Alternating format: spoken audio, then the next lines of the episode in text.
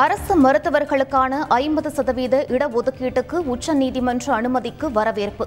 சமூக நீதி வரலாற்றில் இரண்டாவது மிகப்பெரிய வெற்றி என முதலமைச்சர் ஸ்டாலின் பெருமிதம்.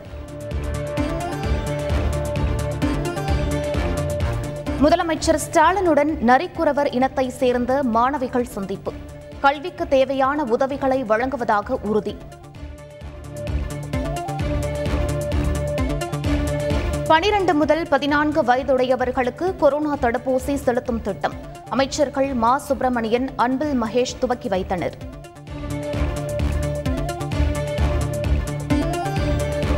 எண்பத்தைந்து சதவீதத்திற்கு மேல் தடுப்பூசி செலுத்தி உள்ளதால்தான் எத்தனை அலை வந்தாலும் சமாளிக்க முடிகிறது. பிரதமர் மோடி அரசு சாதனை படைத்துள்ளதாகவும் ஆளுநர் தமிழிசை சவுந்தரராஜன் பெருமிதம். தமிழக பட்ஜெட்டில் மீனவர்கள் மகிழும் வகையில் அறிவிப்புகள் இடம்பெறும்.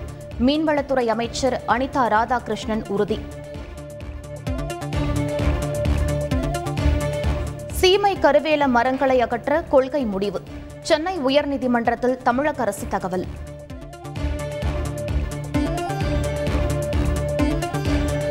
தேனி மாவட்டம் பெரியகுளம் பகுதியில் மேற்கு தொடர்ச்சி மலையில் பரவும் காட்டுத்தீ. இருநூற்றுக்கும் மேற்பட்ட ஏக்கரில் அரிய வகை மரங்கள் சேதம்.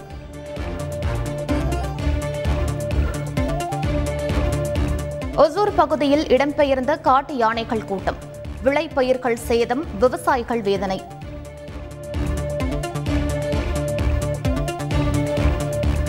செங்கல்பட்டு அருகே பதினேழு வயது சிறுமியை வைத்து பாலியல் புகார் அளித்து போலி சாமியார் கைது. ஆசிரமத்தை காலி செய்ய நெருக்கடி கொடுத்ததால் பொய் புகார் அளித்தது அம்பலம்.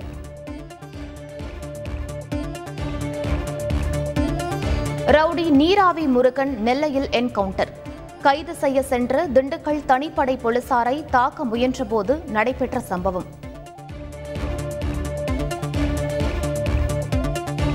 தற்காப்புக்காகவே ரவுடி நீராவி முருகன் என்கவுண்டர் செய்யப்பட்டதாக தென் மண்டல ஐஜி தகவல். விசாரணை நடத்தி அறிக்கை தாக்கல் செய்த பின் அடுத்த கட்ட நடவடிக்கை என பேட்டி.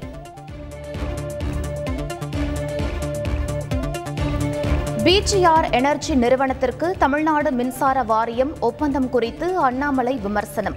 ஆதாரமற்ற குற்றச்சாட்டு குறித்து இருபத்தி நான்கு மணி நேரத்தில் விளக்கம் தர அமைச்சர் செந்தில் பாலாஜி கெடு. ஜெயலலிதாவின் வேதா இல்லத்திற்காக அரசு செலுத்திய அறுபத்தெட்டு கோடி வைப்பு தொகை. வட்டியுடன் மீண்டும் தமிழக அரசிடம் ஒப்படைப்பு. செஸ் ஒலிம்பியாட் போட்டி தமிழகத்தில் நடைபெற இருப்பது பெருமை. உலக விளையாட்டு வீரர்களை வரவேற்க காத்திருப்பதாகவும் முதலமைச்சர் ஸ்டாலின் அழைப்பு. பஞ்சாப் முதலமைச்சராக பதவியேற்றார் பகவந்த் மான். பதவி பிரமாணம் செய்து வைத்தார் ஆளுநர் பன்வாரிலால் புரோஹித். நாடாளுமன்ற பட்ஜெட் கூட்டத்தொடரின் இரண்டாம் அமர்வு. வரும் இருபத்தி ஒன்றாம் தேதி வரை ஒத்திவைப்பு.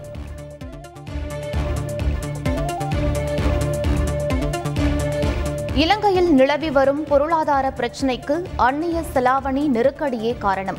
சர்வதேச நாணய நிதியத்துடன் இணைந்து செயல்பட முடிவு என அதிபர் கோத்தபய ராஜபக்சே பேச்சு.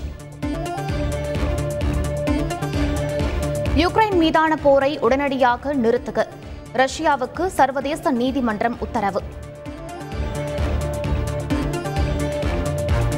தமிழக கோவில்களில் பங்குனி உத்தர திருவிழா. திரளான பக்தர்கள் பக்தி பரவசத்துடன் பங்கேற்பு.